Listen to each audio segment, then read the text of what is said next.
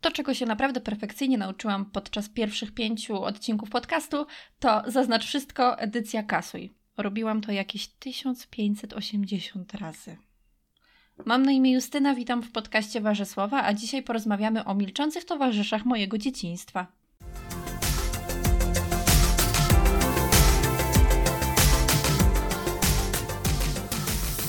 Stało się. Pięć odcinków podcastu, a właściwie sześć z lekcją organizacyjną za nami. E, to miało być pięć pierwszych odcinków, w których mam się rozgadać i pozbyć stresu. Jeżeli chodzi o stres, jest go zdecydowanie mniej, a jeżeli chodzi o rozgada rozgadanie, to myślę, że nie powinnam tego sama oceniać i, i zostawię ocenę Wam. Mam nadzieję, że będzie pozytywna. Odcinkiem kończącym tych pięć pierwszych rozgadujących odcinków yy, będzie odcinek o drzewach. Drzewa to dla mnie nie tylko takie jakby to nazwać, naturalne aspekty, to znaczy wpływ na temperaturę, jakość powietrza i tak dalej. I nie tylko względy estetyczne, bo wiadomo, wszyscy kochamy patrzeć na drzewa zieleniące się wiosną i pełne kolorów jesienią. Drzewa to po prostu towarzysze mojego dzieciństwa i kiedy tak sobie myślę o moim dzieciństwie, to mam wrażenie, że takimi punktami, filarami tego dzieciństwa są właśnie drzewa i jest ich naprawdę bardzo dużo. Kiedy pisałam e, notkę na ten temat na blogu, pamiętam, że okazało się, że tych drzew jest tak mnóstwo, że musiałam sobie wyselekcjonować któreś, żeby, żeby Was nie zanudzić, żeby nie, nie pisać o tym jakiegoś referatu. I wybrałam kilka takich e, najważniejszych, takich, e, które rzeczywiście bardzo mocno zapadły mi w pamięć. Tak sobie myślę, że każdy z nas ma takie drzewa. Ja co prawda wychowywałam się na wsi i tych drzew było więcej, ale, ale myślę, że mieszkanie w mieście w tym względzie niczego nie zmienia. Zaczniemy dzisiaj od największego drzewa mojego dzieciństwa i takiego głównego miejsca spotkań e, wszystkich okolicznych dzieciaków. Naprawdę spotykaliśmy się tam w każdej możliwej konfiguracji. To było takie miejsce też, które każdy znał i wystarczyło powiedzieć spotkajmy się koło klonu, widzimy się koło klonu. Wszyscy wiedzieli, gdzie mamy być. Tam też obok były murki, na których siedzieliśmy godzinami. Gadaliśmy, kłóciliśmy się, wygłupialiśmy. Na tym murku też jedliśmy słonecznik kilogramami, zostawialiśmy wszędzie łupki. Przepraszam, naturo. To było takie miejsce, gdzie działo się absolutnie wszystko. Tam wyjaśnialiśmy sobie jakieś dramaty, kłóciliśmy się, godziliśmy się, mówiliśmy o rzeczach całkowicie poważnych, ale też wygłupialiśmy się. Murki, które tam były obok, y, też nam służyły do skakania z nich, do jakichś takich akrobacji. Y, była też obok łąka, na której też y, spędzaliśmy czas, także, także tam się działo. To było miejsce życia towarzys towarzyskiego i, i dzisiaj niestety klon już jest ścięty. Murki są zarośnięte, już nikt na nich nie siada, a naprzeciwko nie ma już łąki, jest tam wybudowany dom, więc wszystko się zmieniło. Takie jest życie i wszystko, wszystko się zmienia. Wróćmy może na weselszy ton, bo jeżeli drzewa, to też domki na drzewach. Ja pamiętam głównie o dwóch. Jeden zbudowaliśmy sami od podstaw. To, to największa duma nasza, bo, bo, bo rzeczywiście wszystko robiliśmy sami. Pamiętam, że drzewa składały się w taki trójkąt i, i właśnie tam zrobiliśmy taki sporej wielkości domek. Myślę, że spokojnie mogły usiąść tam trzy osoby. Oczywiście Y, drzewa naokoło były całe z wyrytymi naszymi y, inicjałami. Bardzo męczyliśmy te drzewa z dzisiejszej perspektywy na to patrząc, ale my musieliśmy powiedzieć ludziom, że to jest nasze, że to jest nasze miejsce i że to tutaj właśnie i że ten domek jest właśnie nasz. Y, tam obok tego domku była też taka górka, chyba z gliny. Mm, tam wydrążyliśmy sobie schodki, wchodziliśmy na górę, a potem zjeżdżaliśmy na dół na butach. Mm, no, zabawa na cały dzień. Właściwie długie, długie godziny tam spędzaliśmy. Ten domek był tuż obok, można było spokojnie tam siedzieć cały dzień. Następny, dom, następny domek był bardziej profesjonalny, był naprawdę ekstra i przejęli, przejęliśmy go po prostu po kimś, bo ktoś go zbudował i porzucił.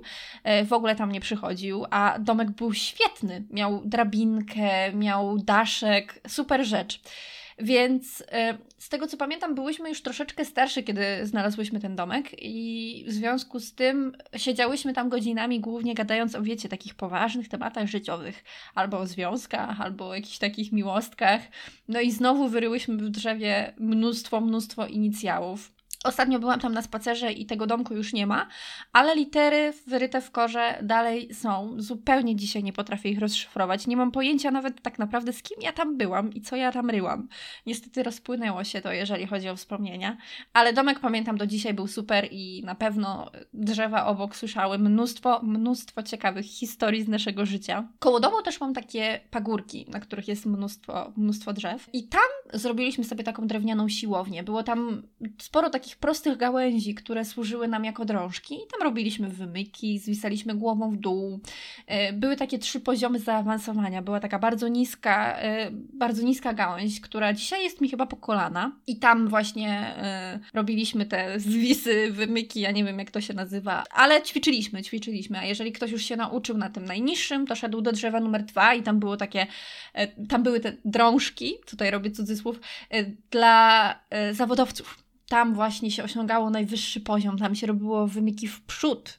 Ja się bardzo bałam tych wymyków w przód, o ile jeżeli chodzi o wymyki w tył, wiszenie na tych nogach, dla mnie to nie było zupełnie żadnym problemem. Tak, wy, wymyk w przód był dla mnie jakimś takim czymś, co robi już ze mnie eksperta w wymykach. Bardzo się go bałam, ale z czasem powiem Wam, że ćwiczenia robiły swoje i nawet ten wymyk w przód nie był dla mnie żadnym osiągnięciem i, i te nawet najwyższe gałęzie nie były dla mnie y, straszne. I z tego co wiem, bo spacerowałam sobie tam jesienią tych naszych drążków już nie ma, zaawansowanych tych.